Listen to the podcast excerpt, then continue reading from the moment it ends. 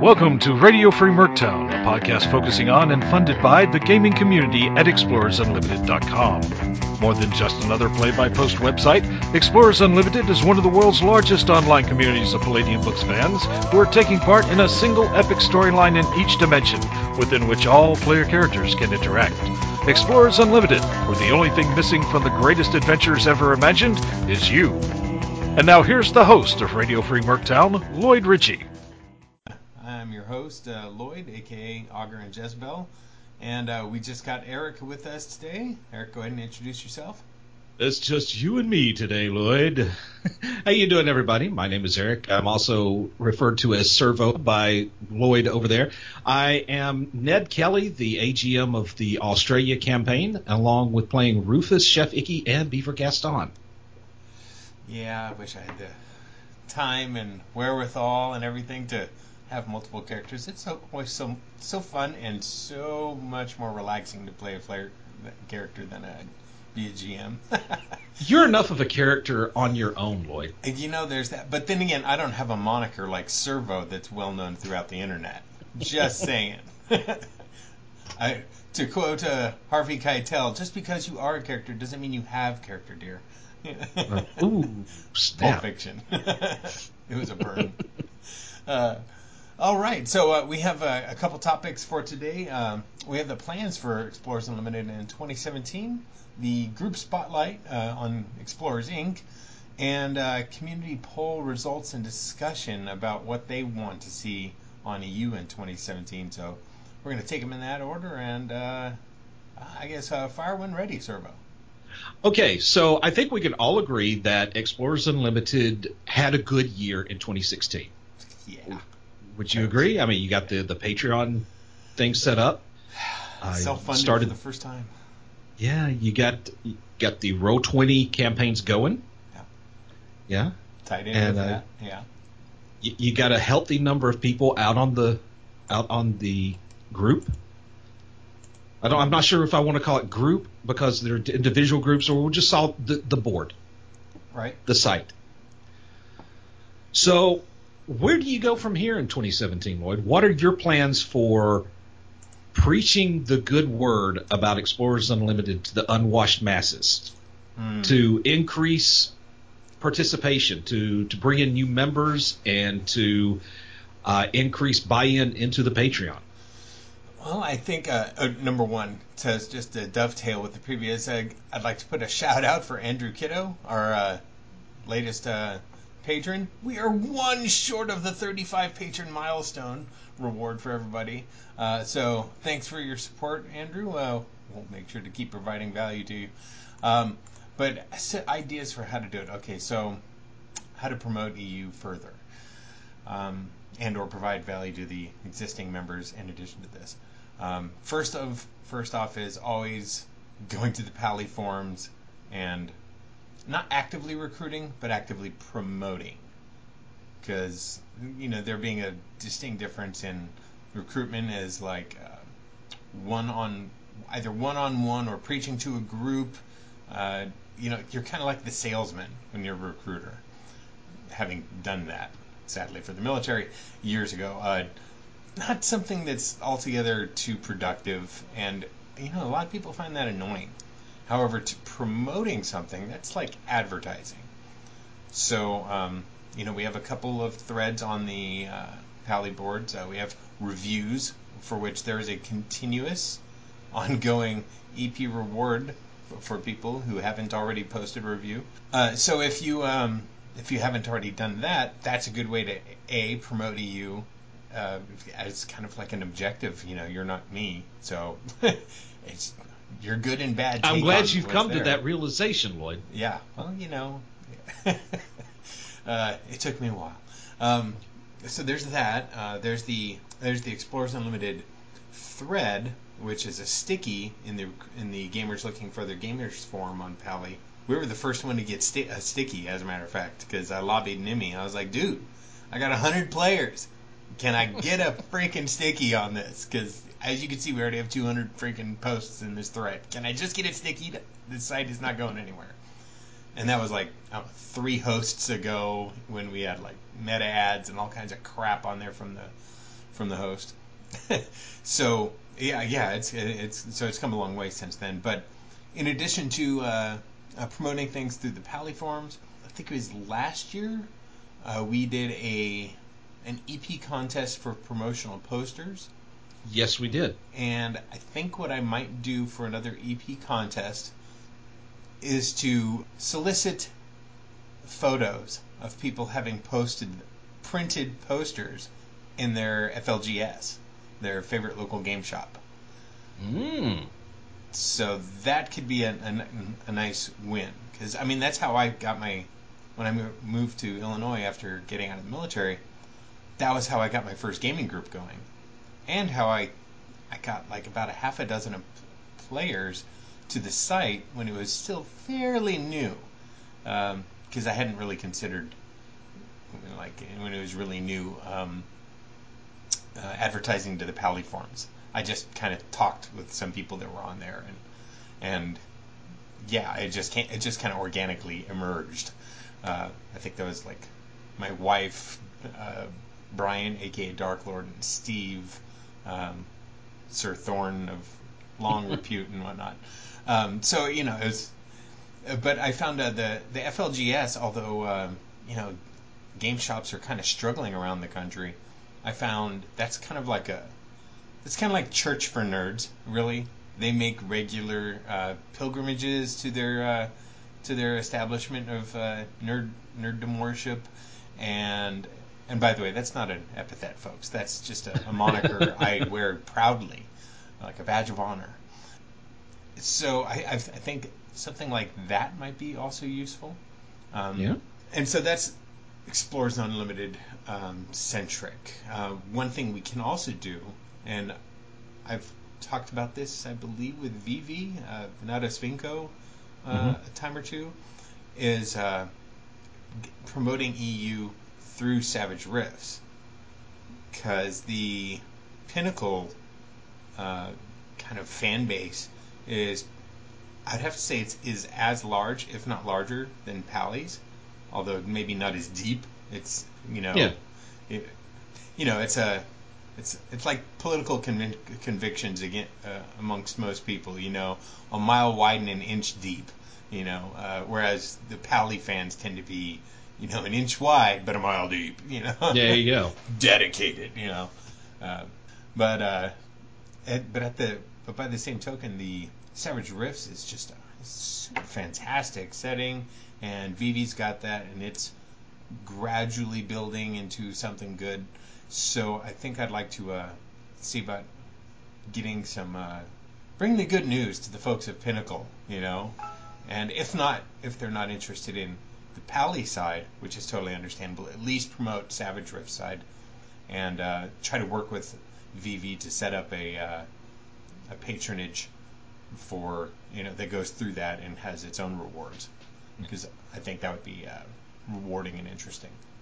Because uh, when you think about it, yeah, the system is an old system, and it we'll just say it's not the most consistent, and it's not the simplest. Uh-uh. But the setting, the setting is just so magnificent. I mean, it's I, I put Kevin Siembieda in a similar category as Tolkien and Lucas for creating for crea- the worlds they created yeah. have far outstripped the original intent. Oh yeah, absolutely. And maybe in times their ability to tell stories within it. Right, right, because it's got the epic scope, so they can do. Yes. That. Yeah, that's one of the things. That's why, and this is probably not even close to uh, being um, a marginal opinion among Pally players is, good God, why didn't you license your shit sooner? right? It's like, here's a Savage World system. Here's you know a system that people like because it's simple, it's streamlined, and it lends itself to just having fun and not worrying about the mechanics so much, and it's customizable and stuff like that. And then you have, but their settings are like kind of all over the place, which is kind of cool in that mm-hmm. you have a lot of variety, and they're all, you know, they're all unique and they have their own flavors, but they don't have that scope Yeah. And the breadth that Rifts, for example, has, or even Palladium Fantasy, for God's sakes, that is a massive world. When you think uh, about this, and that, the- that's all they needed to do was, you know, license out their IP so that they could get their content ideas, their settings, into other systems. yeah, you talk about uh, the the Savage Worlds settings being pretty much all over the place. Eh, Pallad- uh, Rifts, I was about to say Palladiums, but really Rifts in particular, it's has that potential to be all over the place as well. But that's only because the system is set up, the, the setting is set up rather, to where everything is welcome. You want to play some sort of giant robot pilot, like straight out of your favorite mid 80s anime, you can do it. Right. You want to show up with a sword swinging Valkyrie in a chainmail bikini. Well, you can do that. Right. I mean, just about any genre of sci-fi slash fantasy that you want to indulge in, within reason, you can bring in that character. You can have that feel, Right. and I think that's always been one of Palladium's strengths. Yeah, it was the uh, the idea of having a, a universally accepting setting, uh, rule baseline of rules for a universal uh, a kit bash of any kind of genre. Yeah. That I think that I think it started off with Torg, but Torg never really took off the ground. Mhm. Um, and then Kev saw that and was like, "Ooh, good idea. Let me." Oh well, hell, Palladium is a simple, fairly simple system, and for the time it was. Yeah, You know, when you compare it to like AD&D that came out around the same time, my Rolemaster. or Rolemaster. I mean, yeah, there's just it's really not that bad. It's just when you start digging beyond, digging deeper than a couple feet into the uh, into the rules that you go, wow, there's yeah, yeah, there's lots of inconsistencies under there where it should be bedrock, but but yeah, um, that was one of the that was one of the the like his master strokes. Because you know he'd already developed a pretty good following uh, with uh, Robotech and Teenage Mutant Ninja Turtles, each of which sold millions of copies in an industry where if you sold a hundred thousand books, you're doing great.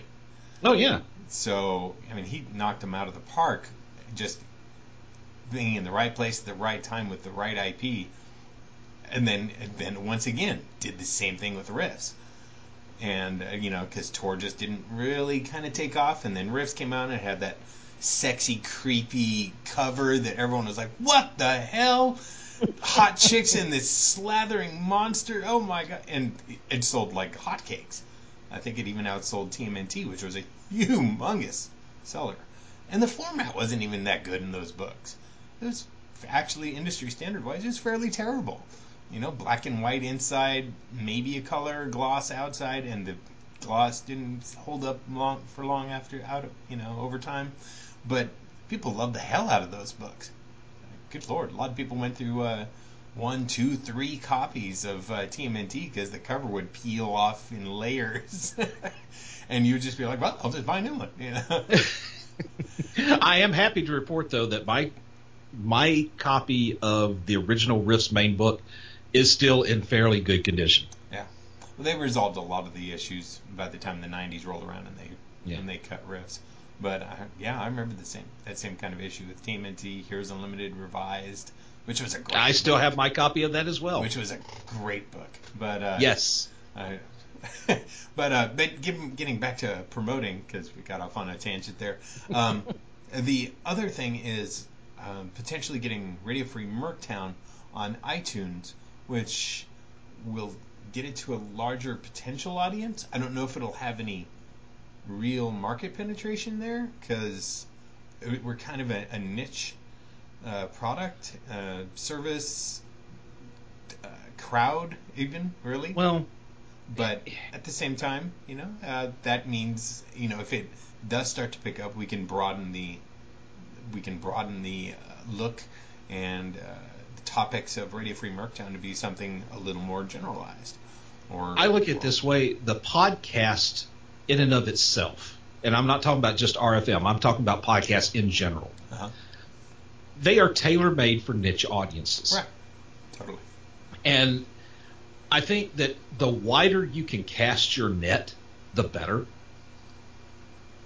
The the bigger the audience you can expose RFM to, the better. And we did have somebody on the uh, on one of the threads in EU say, I see no sense in or no benefit in bringing this to iTunes. And I'm like, dude, if you don't see the benefit in bringing that to iTunes, me spending an hour explaining why it's a great idea is not going to do any good. Right. Because yeah. even if you don't see a huge uptick in subscribers, huh? You're out there. Yeah, and on as somebody who's saying I'm looking for a gaming podcast, and they start searching, well, there you are. Right, and not only not only that, uh, even for if if I expand the listening base zero percent, I am still providing value to some of the existing folks at nominal cost. Uh, mm-hmm. You know, mainly time and life. I think about eight bucks a year for the domain. Um, yeah. For you know, to be, giving them the availability of getting it through iTunes instead of going to Patreon, downloading it from that website, and you know, uh, and in conjunction with this, because of the way iTunes works, I have to actually use the website and build it to make it work. Mm-hmm. Otherwise, they won't even you, you can't even get yourself on. Um, yeah. So that's you know that's another uh, another website to build, and uh, I'm not going to have it be very much just mainly, mainly like a post board for the episodes and whatnot. It's a um, signpost, right? Totally. And, uh, and and in conjunction with that, I've already started with one thing, and I think I think it might be helpful because uh, Radio Free Merctown was patrons only for a good long time, mm-hmm. and now that we're up to 14 here, um, what I've done is made the first, I think, half dozen or so available for free on Patreon as well as uh, YouTube. And so what I will do from here on out is when we release a new one, I will also upload in the next old one. So I think Good number, idea. number six would be the next one that gets posted to YouTube and and uh, turned to free on Patreon. So, although I could be off on my numbers, that you got that theory. Um, so making it more widely available for free as well, just not the new stuff. If you want the new stuff, be a patron. yeah, I mean, there's nothing wrong with putting that carrot on a stick out there for if you really want to get the latest and greatest on the RFM podcast, you have to be a patron. Right. And it's not like you're asking an arm and a leg and maybe a few blood cells no. to go along with it. Two dollars no. a month. Yeah, uh, that's when, like half a cup at Starbucks, man. Yeah, and uh, when and I'm I'm actually doing it the opposite of the most popular uh, podcast in the world, which uh, or at least one of uh, one of the most popular podcasts in the world. The uh, Hardcore History is a giant podcast. They're really fantastic. All the new episodes are free. But if you come upon his podcast and you're like, wow, this is really cool, I want to listen to old ones, you got to go to the archives, which mm. you pay for. And they're, it's not a bad price. I mean, his podcasts are like two to four buck or uh, two to four hours, and it's mm-hmm. generally like two bucks. well, there you go. And he takes donations just like anybody else. So, uh, and, his model works. I think the reversal work too. Just you know, this is a niche product, and that's huge. So, yeah. um, so I think those are the. Uh, that's the bulk of it, though. Um, getting things out on iTunes, uh, the Radio Free Merctown website, um, getting things um, through Savage Rifts via you know Pinnacles uh, player community. You know, just generally keeping things promoted on uh, Patreon. Which reminds me, if you guys aren't already aware who are listening, we have our own Facebook page that it's also where we let people know about stuff. So there's lots of different ways to access what's being released and what's coming up, and that's uh, the, that's the gist of it. Although for 2017, I think we're going to need to do another epic, and so yes, you can expect there to be a poll out regarding, hey, what do you guys want to see in an epic come the new year at some point? Because it's in the GM's Guild, it's been a topic that's been addressed for at least six months. We've been talking about doing another epic and, and shooting out our own ideas. But I'd like to see what the player base wants and see about maybe catering to that. Uh, it could just be a culmination kind of thing for the uh, the demon invasion, mm-hmm. basically. But who knows? well, to the players. I, I, tell you whose brains you really need to pick on this, and that's Dark Lords and consumers. Yeah. Because they are doing the the mini epic. I don't know mm-hmm. if you could say mini epic, but mm-hmm. is both the Phase World groups are involved in one storyline is the Minion War. Uh, I want to say out straight out of Dimension Book 12. Not out of Compton? Where, huh? Not out of Compton? Oh, there you go. straight out of center. But no, it, it's working really good as the Galactic Adventures and the Galactic Rose. And both groups are interacting with each other, and as a matter of fact, there are some members of each group working with the other. Right now, there's a team going to the power distributor, and another one going to the gates. And so each team is comprised of both groups. And it's it's working really well. So I'll ha- I might have to do something um, something big then. Because I remember the last time we had a multi-group thing go on that was actually formal. Uh, mm-hmm. Was actually with Explorers Inc. and them and the Roughnecks uh, explored. well, it was the Robotech factory satellite crashed on Rifts Earth. Ah. And I whipped up a fairly gigantic map and uh, ran them both on a each was blind to the other's location because they weren't going into this together but separately. Mm-hmm. And so there was an unknown group out there. There was hostile uh, mecha basically, uh, and Invid, all against, and they ended up almost. Well, they traded some shots because they didn't know who was who, and then they were like, "Oh, oh, hey," you know. So, hey, we've heard of you. Yeah. Then they met up and uh, and helped take it down, but uh, take down the bad guys there. But um, it was it was interesting. But I think maybe I'll have to do three or four of those and farm those out to the GMs to see how they want to manage that. I think that works well having just two groups interacting with each other yeah. because when you have how many groups have we got in Merctown right now? It's like six, seven. Let me take a look. Let's see. We got. We have Heroes for Hire, Spook Squad, okay. the Templar, the Roughnecks, the 110th SOG, the Paragon Acquisition Services, Explorers Inc., AAPS, uh, Eurasia, Australia. That's 10. Uh, minus Eurasia okay, so and Australia, which in is setting, Merctown. it would be 8. Yeah. Yeah. See, that's that would be exponentially more difficult but if you just do like four pairs, two, yeah, yeah, four pair, and just let your the GMs of each group just kind of like powwow amongst themselves. And I can I can be the one to provide them the epic map that's big enough yeah. for both groups and everything. If if if GMs are willing to learn how to use maps a little bit. but Photoshop people, it's not that complicated. Uh, yeah, it really just getting them on the same page, and I'm not just talking about map wise. Right. Getting them all in Merctown at the same time, or just in a mm-hmm. position to where they can, because mm-hmm. I want to say that the Templars missed out on one particular epic crossover because we just, we weren't in position. You know what might be interesting, and it might solve this, and it's a little fudgy, a uh, little hand wavium ish but oftentimes you'll see this in uh,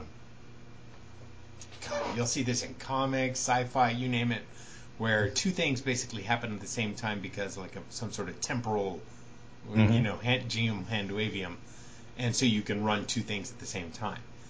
Mm-hmm. If GMs are willing to do that, which kind of leads me into while we're talking about plans for 2017. Uh-huh. Uh, you put up a thread there in the out of t- character topic section of what people wanted to see in 2017. Oh yeah. And Brute had a pretty good idea of something kind of along that line. Yeah. But for lack of a better term, it's Explorers Unlimited meets Secret Wars. Right. Where you, you put you put down like an EP as a buy-in and basically your character from the group, like say for me, it would be like Icky or, or Rufus. You go into this campaign, and it's going on, I guess, like in a little pocket dimension or something. Right. While you're still playing in your normal group.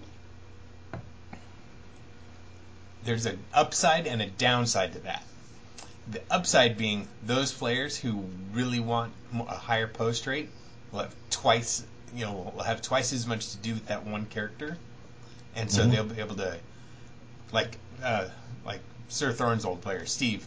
He would chomp at the bit for this because he is almost always the first person to post and is always chomping at the bit and pushing others to post, post, let's get this going. You know, he would love to have a two or three posts a week kind of uh, pace. And then there's the other folks who are like, oh, thank God I got a post in this week, you know? like myself sometimes. Uh, just I, I find myself more on that end of the spectrum than I do the Johnny on the spot, got to be first to post. Right. You know. But I like this idea. I mean, I really do. And he and, also he also uh, tacked in a uh, an extra idea, which was kind of interesting, which is some sort of like uh, earned reward from participating and I like that because that's almost like a MMO kind of thing. Like, okay, mm-hmm. do this and achieve that, and you get this little Benny of whatever. You know, it's uh, the Explorers Unlimited DLC. Right, right. uh, so you you know you get the you get you know you, if you complete the, uh, the, the campaign, you get this thing, and mm-hmm. It, could be uh, an actual item that people could use that would be cool. Um, although it'd have to be super general or go to the basics, the the fundamentals of the mechanics of the game for some reason. Mm-hmm. You know, to address things like that, because Rifts is so universal. Mm-hmm. Or it could be uh, Flash, you know, Flare, um, you know, a, a, special badge that you can wear on your uh, signature or something like that. Which I've already done that with the medals for jamming certain types of games and stuff.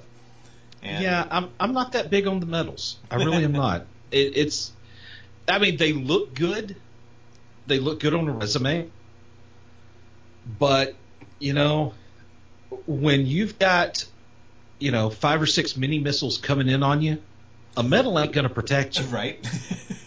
All the flair in the world isn't going to help unless you have maybe chaff. Um, yeah. So, uh, yeah. Um, so, what the particular reward might be, I don't know. I think we'd have to figure that out before we started something like that, just so we everyone knew what their incentive was.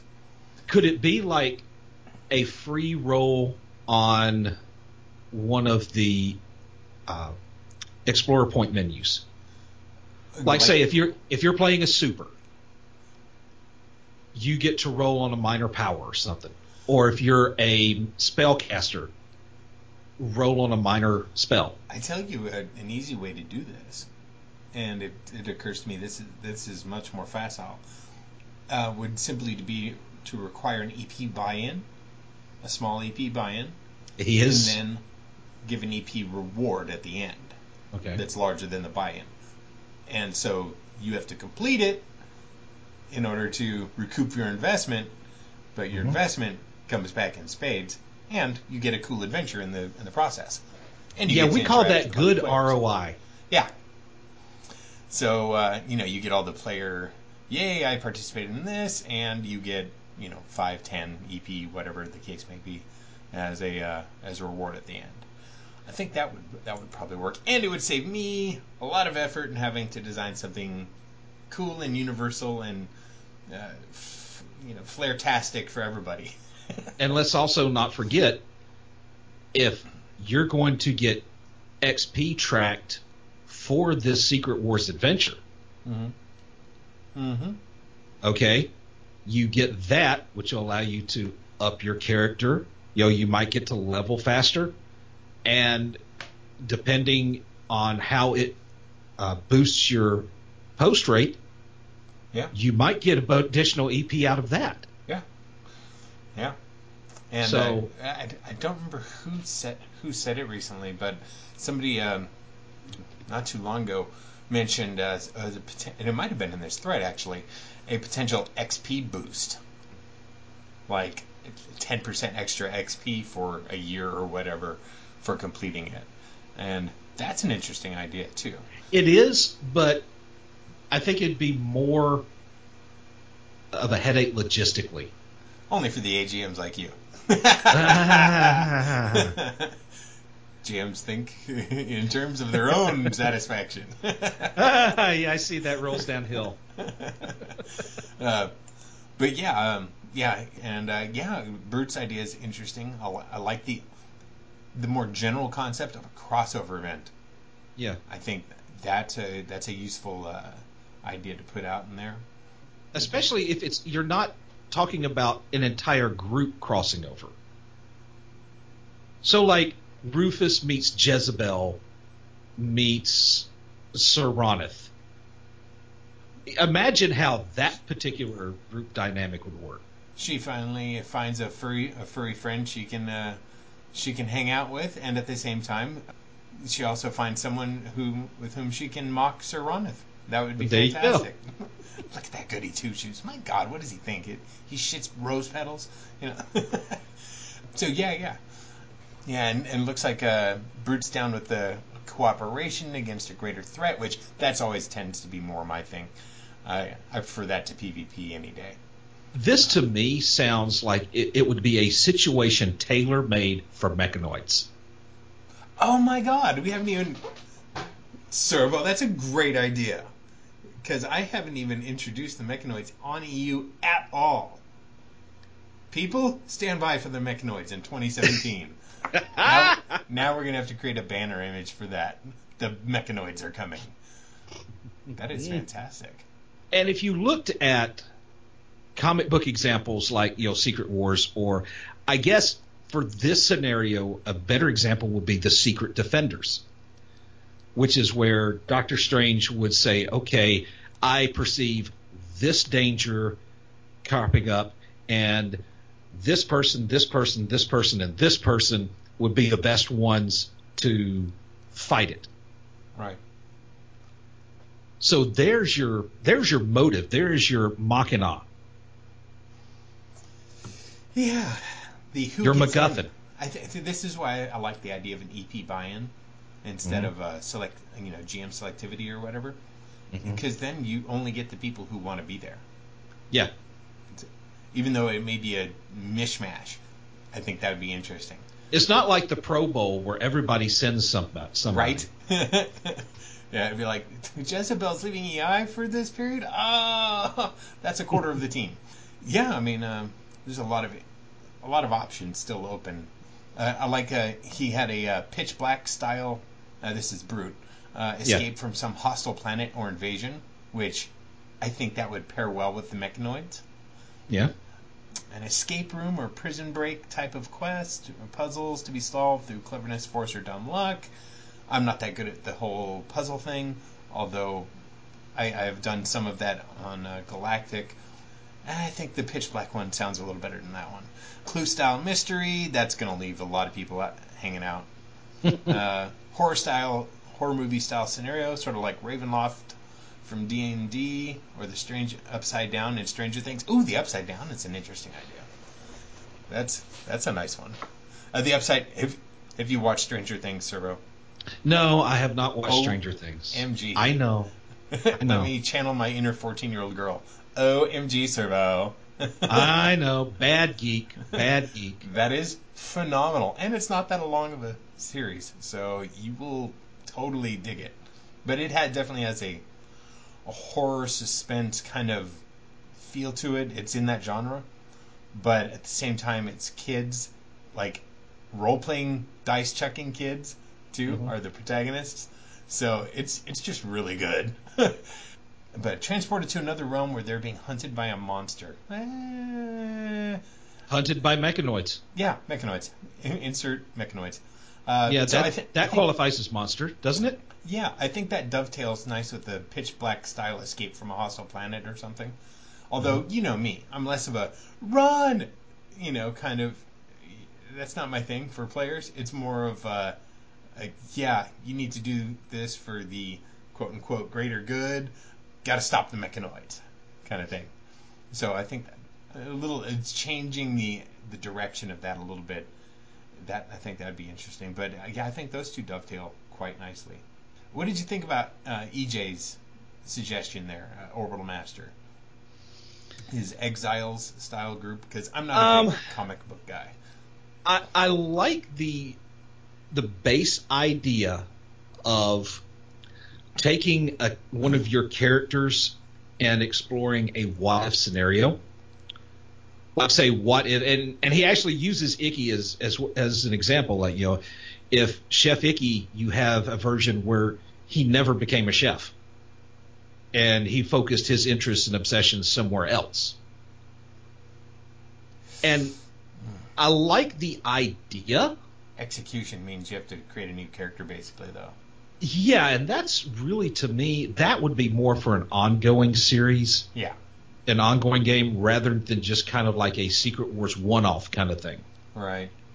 And and how are you going to have any per- persistent rewards from something like that? Yeah. Yeah. So I like I, I like the I guess I like the idea, but yeah, Mm-hmm. more more- along the same lines as your opinion. Um, it's like I'd be better for uh, an ongoing because that's a lot of investment. It is. It is. I mean, that's and way more. Than a you think about it, depending on how many characters you already have, that's a significant expenditure of explorer points Yeah. just to unlock the character slot. Right. Now, I will say that I did try running a Heroes Unlimited campaign similar to this a long time ago. I called it by any other name, and basically what you had to do was take the name of an existing Marvel or DC super villain or superhero and work up a Heroes Unlimited character that fits the name but bears absolutely no resemblance to the namesake. Like the the best example that I could give was Aquaman. Well, he doesn't have this Aquaman does not have any underwater abilities. He has ultra physical structure liquid Right.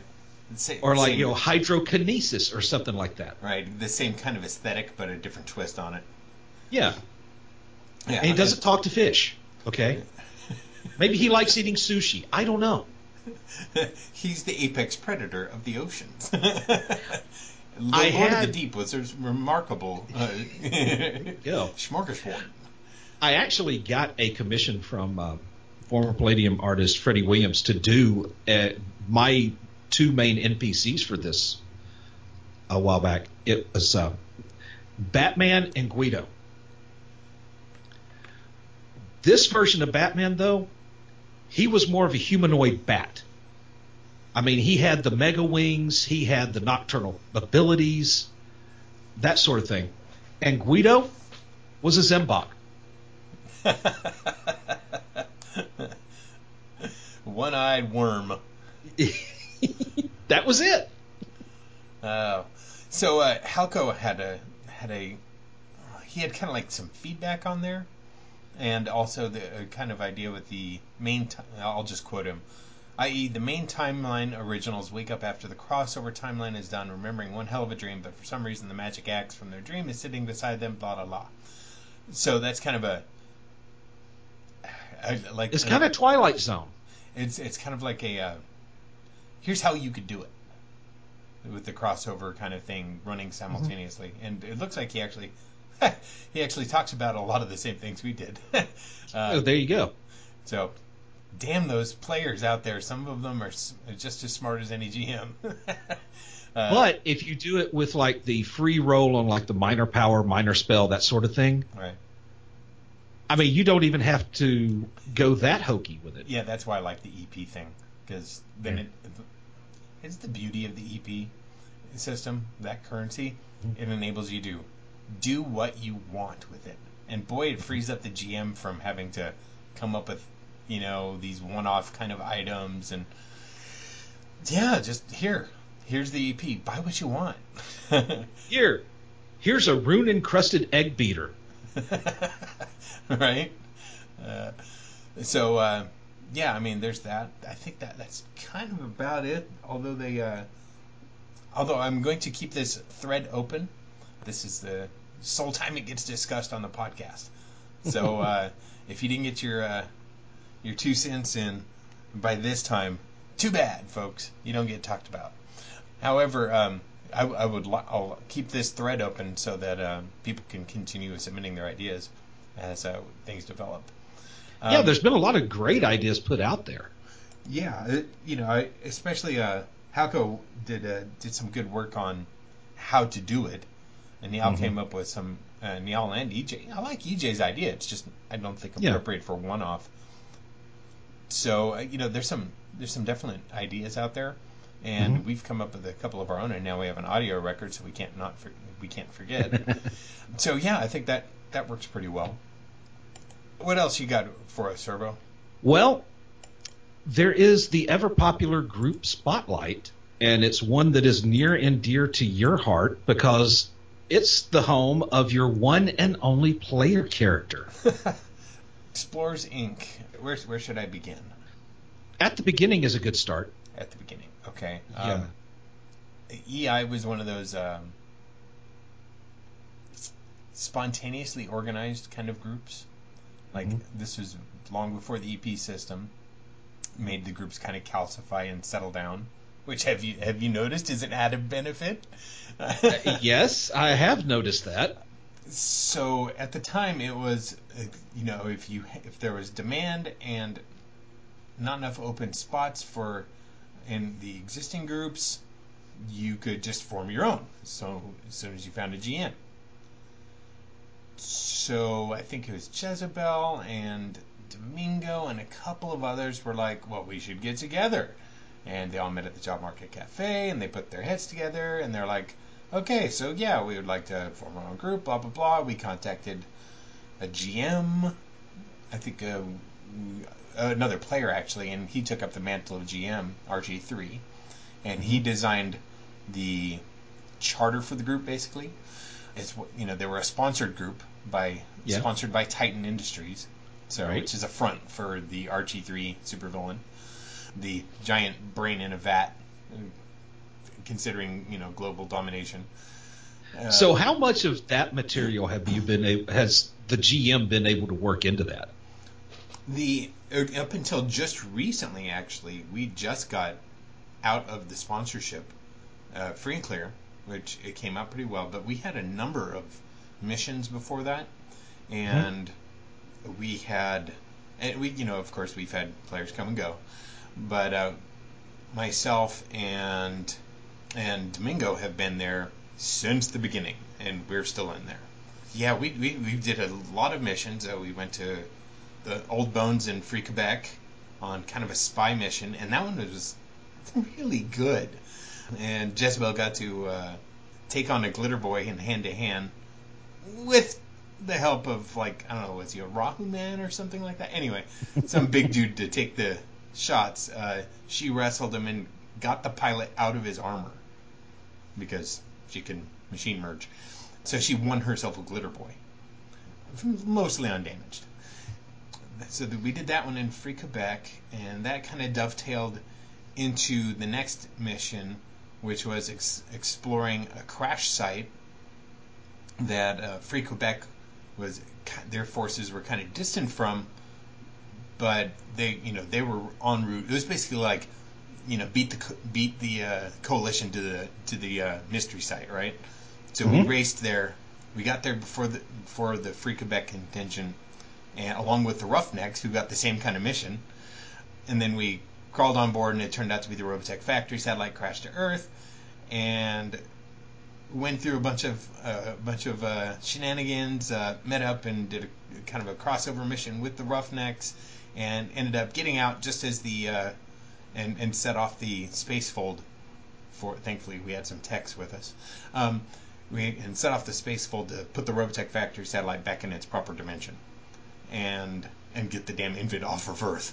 Um, yeah, there you go. so um, then we then we did that, and then we, I think we had one or two missions to South America, and we might have had some others too.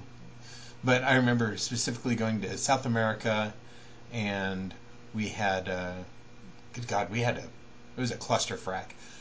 We ended up uh, saving some local inhabitants and and uh, basically like finding a, tr- a, a good trade route, uh, finding out for Archie that it wasn't a good ideal trade route. Like, don't even bother trying to open Yeah. up a place down here. Uh, and all at the same time, got him a lot of intel on South America, sadly. And then we were like, okay, well, then they sent us to like I don't know out near Yellowstone or something like that. And there was a bit of uh, shenanigans. The Republicans were out there trying to stop some mages who were engaged in some some some nefarious activity, and Archie was trying to establish a mining site there. At least that was the, the gist of it. But that's where we found out, hey, all of our heavy gear is uh, bugged basically, and sending intel back to Archie somehow, satellite, uh, moon base, this kind of stuff. And so we're like, well, you are totally not on the up and up. And Jez actually brought this whole thing to a to a head by disobeying an order and actually interrogating the guards, the Repub- the two Republicans who we just thought were mercenaries uh, that she had captured. And it turns out they spilled the beans, and I was like, oh, my, and you know, Jezebel's like, oh my gosh, blah blah blah blah blah. These guys are like, our employers are a bunch of duplicitous assholes, and so she broke it to the group, and then they're like, "What do we want to do?" And then we decided to hell with them, and Titan was, well, we didn't broach it as "you bunch of spying bastards," uh, but we broached it as "we want out," and they said okay, and so it was clean, and that put us back into Merctown, and currently we're investigating uh, some shenanigans under uh, in that are happening in Merctown with uh, a new DM, a new GM, uh, Lucid Dreams, who's a fantastic writer. Yeah, I've been reading some of the some of the in-game posts, the story posts, and yeah, it seems really good. Now, okay, maybe I just completely missed it. Did you ever figure out that Archie was the one behind it? Mm. No, no, we knew that there was there was serious shenanigans going on. Like Yeah. all of our actions were being logged and Mm-hmm. and transmitted without our knowledge, and the mission is not what we, what we were told it was. So we Mhm. were like, okay, this is definite shenanigans. Oh, and by the way, all of their mechanics on site to fix stuff are like indefatigable. Like Mm-hmm. they work 24 hours a day, multiple days, of, and, and you know the we're not stupid characters, so we're like, huh. and the sidekick They're the- synths. and yeah. and Domingo's a, a, a mind melter, and he's like, I'm not reading anything from these people. So it was like, I don't know what you guys are, but we're out of you here. definitely ain't human. Yeah. He, and, and Archie had a couple front humans working for him, Titan Industries reps. Yeah. And so But- he had, uh, there was so much, there was too many different, uh, too many chains of plausible deniability and everything between Yeah. the the brain in the vat and his front group for us to figure out. But and of course, the brain in the vat is still a, a, a layer of of insulation yeah, because really all he is is a hard drive in a drawer.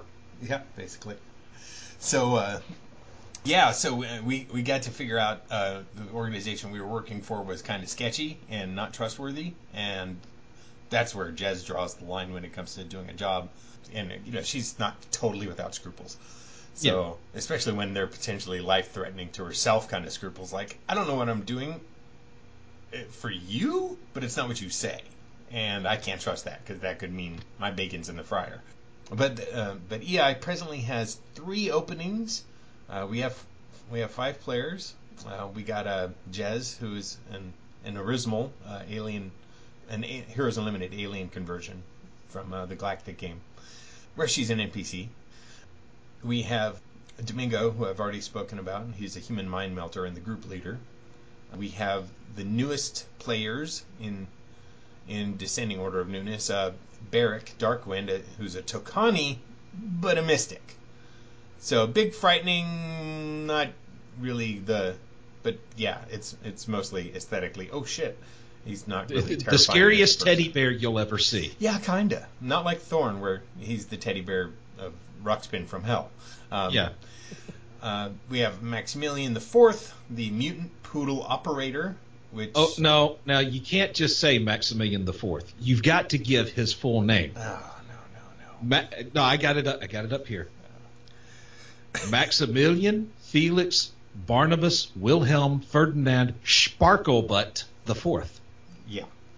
So that Technicolor poodle is our our mechanic basically. The player's been very very busy IRL, but has finally come back to uh, posting rate, uh, somewhat regularly right before the holiday post rate set in too. um, and uh, then we have our very newest, who is uh, John Dresden Smith, the demigod artifact hunt, artifact hunter. So that's kind of an interesting one. Uh, he's He, very, he does seem like an interesting character because if you're like an immortal demigod and you're hunting artifacts, it's kind of like it's almost kind of like looking for stuff between the cushions of the sofa. You know, it's kind of like but the sofa's Oh. the Megaverse. this is the Ark of the Covenant. I haven't seen this. I thought I lost this 300 years ago. hmm He's kind of an interesting one.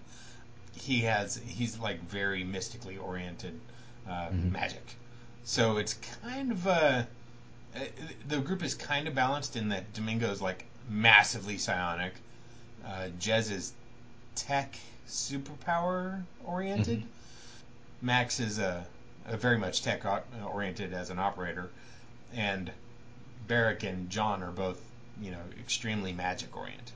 So it, I don't know. It's a yeah, it, it's, it's a fairly balanced group, but we could use a couple more players and some fresh blood just to Well, it, just to get the this post rate up looks to be holidays are over. yeah, this looks to be a, a really good group, and the and the characters work well with each other. Looks like. As a matter of fact, it's like I told you before we started recording. Uh, if I were to look for a another group for like Rufus or maybe Beaver, this would be one of the groups that I would look at. And I think, I think Rufus and maybe Jason would be good good fits into this group. Simply, well, for one thing, with Rufus, you've got the magic connections, you know, Barrick and and uh, John, and then the dog. You have the the Maximilian with you, but also Jason with his love of cigars. I think I, I just have this mental image of him and Barrick just sitting around, just lighting up fine Havanas and just like trading war stories. Well, see, here's the kicker: is Jez is a Jez is a, is a cigar smoker herself, Oh, see, there you go. and you can actually see that in some of her various avat- uh, profile pics when I put them up there, her avatars or whatever. Her But, uh, current one is not though. No. No, her her current one is actually the original one, which has her in the ADF outfit and everything else. Where did that come from? Deviant art, of course. Okay. Photoshopped by yours truly. Got it. And what's interesting is they're they're fairly it's a fairly balanced group, like um, approach wise, I guess. You know, magic, Mhm. tech, psionics, whatever. But we're not even remotely the same level. Like Domingo and my and Jez are both seventh level characters because they've been around Mhm. for a while, and all the others are brand new characters, so they're all third level. Lucid Dreams has been doing a, a good job of uh, of balancing that out by uh, providing not non-combat but Limited atypical, combat. atypical challenges. Hmm Like we've had to like here in town, we've had to do espionage kind of work, Yeah, I noticed that. You know, you know, casing the brothel, and I'm Yeah. it's just kind of like the thought of Barrick was kind of like, well, you know, I, I never thought I would actually go into one of these places. Right. kind of- Yeah, so it, it's it's been and you know Jez did her sneaky thing and and Max and Max and some of the NPCs that are along with did their you know techie kind of things and yeah it, it's been pretty interesting. I, if I remember correctly, the immortal like played a bum to kind of blend in or something like that. I, I, yeah, or was casing the joint as well. Yeah, it's it's it's been interesting. I'm looking forward for it to it uh, picking back up when the holidays are over. What else you got for me? Anything else about uh, EI you'd like to pick my brain about? Um, do you think that there's a potential that maybe y'all haven't seen the last of Archie? Yeah, because Paul, uh, Lucid Dreams, he's a really good writer, and he thinks he thinks deeply about storylines. Like he Mhm. puts up complex ones, and they usually tie into backgrounds or previous histories. Mhm. And we have a As a good GM will do. Yeah. My approach to that is often a bit more facile than his, in that, you know, I'll, I'll go, I'll directly appeal per adventure to one character and their mm-hmm. history. Maybe there will be an overlap with another, mm-hmm. but I'll usually be like, okay, this is Barracuda's adventure, and it's Yeah. going to be on the river because he's got underwater abilities, and and here's his ex-girlfriend. Oh, and she's a villain now. And here's the guy who sent him to Rifts Earth. Oh, and he gets away, and you have a recurring villain, and you know stuff like that. But LD does things a bit more subtly than my, you know, slap you in the face with the backstory tie-in. You're as subtle as the anvil that falls on the coyote. Hey, I like I, I, I tell everyone I come into. I'm a smart guy, but when it comes to being creative, I'm better at tweaking the ideas of others than coming up with things from whole cloth myself. You're like BASF. Yeah. Yeah, yeah. We don't make the technology you use. make We it make better. it better. That's right. That's right. I don't think that's that uh, running into Archie three is out of the question.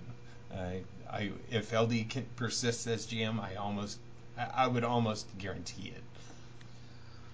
Say somebody is looking at explorers as a potential new group for them. They're wanting to bring in a character.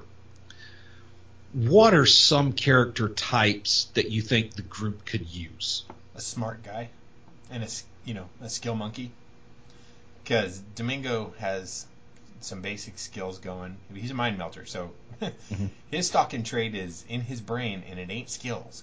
Jez has a lot of skills just because she's a conversion, but hers are Mhm. all kind of clandestine or combat oriented. She's focused. Yeah, she yeah she's a specialist. She was spec ops, so that's her bailiwick.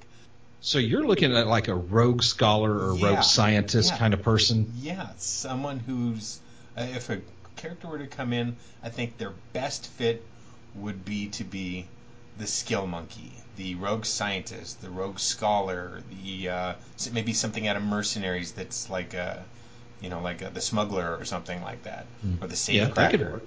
Although I think Jez would kind of make them feel inferior. Um, something like that would be really probably complementary to the group. Uh, a psionic would just be redundant, if Mhm. not a little overshadowed. Uh, a mage would be totally overshadowed because Yeah. John is ungodly powerful, Mhm. although he doesn't know much yet. Barrick's got kind of a, a, a mix of uh, being a mystic of psionics and magic, so he's kind of the the wedge of you know filling us out the mecha- the tech stuff, although not the tech gunner kind of thing or anything like that, is Mhm. kind of filled by Max.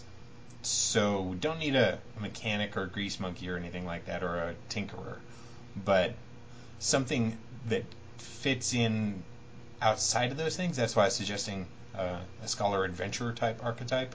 That would Mhm. probably fit best. Looks like you could also use maybe like a wilderness scout or Yeah. maybe even a uh, power armor driver. Jez has got the uh, whole PA slash robot thing covered. Okay. Uh, Okay. Because she can machine merge and she has a That's true. Titan That's true. series giant robot of death thing going. Or did she sell that for the? Gl- and I was about to ask, how does Barrick handle that? Because he's got the insanity, the the phobia of robots. right, his are actual robots, whereas a robot Okay. combat vehicle is Robot separate. vehicles, he's okay with. Yeah, yeah, yeah. Because it's not self-repelled. So yeah, she has a TR-004 Titan Heavy combat robot. She sold the Glitter Boy, even though it was a hmm. trophy. But yeah, she has the giant Titan Heavy combat robot. So maybe someone that could fly, because none of us can do that. See, that's why I was saying power armor, Yeah. thinking like SAMAS or or Yeah, that- Triax that uh, might be Predator. Yeah. We actually had one. We were down in South America, and he got shot down and killed. the Republicans took his ass out. That does kind of stink. Anyway, there was like I know, a half dozen aerial power armor. It turns out they were the I don't know Chromium Eagle or whatever, the Republican SAMAS, Oh wow. basically. Yeah. And uh, Jez shot a number of them down, and the other guy shot I think one down, and but he got fragged. And she caused a forest fire. I mean, it was just that whole mission was just Collateral damage. that mission was massive collateral damage because she was stomping around in a South American rainforest with a giant robot letting loose of railguns and mortars and everything else. So yeah, it was That was when Jazz was known as slash and burn foe to Yeah, her yeah. friends, but only behind her back. it was an interesting campaign, but I'm I'm glad it's over and we're back with LD. We're actually doing some interesting stuff in Merctown now. Well, folks, uh, this has been Radio Free Merctown number 14 with your host Lloyd and our good buddy Eric. You couldn't decide whether or not to call me Eric or Servo or whatever. Yeah, that was a that was a mental stutter because you know. yeah, but you're a, you're a, you're a fantastic regular, and we appreciate that. And don't forget, when this short story contest is over, you're getting bribed to do the audio book version of it. oh yeah. Oh yeah. I, I look forward to seeing great. what comes out. Which remind just to remind everybody, uh, that's more than one way. Episode number five is available on YouTube right now if you want to uh, listen to that, and that's about 30 minutes of the dulcet tones of Eric going to Trying to sound film noir kind of thing. It works. It works really well. uh, anyway, have a good night, Eric, and every, all the You too, listeners sir. out there. Have a good night. And always remember, if the enemy is within range, so are you. This has been Radio Free Merctown, a WMRK production. Contact us at radiofreemerctown at gmail.com and support Radio Free Merctown on Patreon for as little as $2 per month. Visit us on the web at explorersunlimited.com for more information.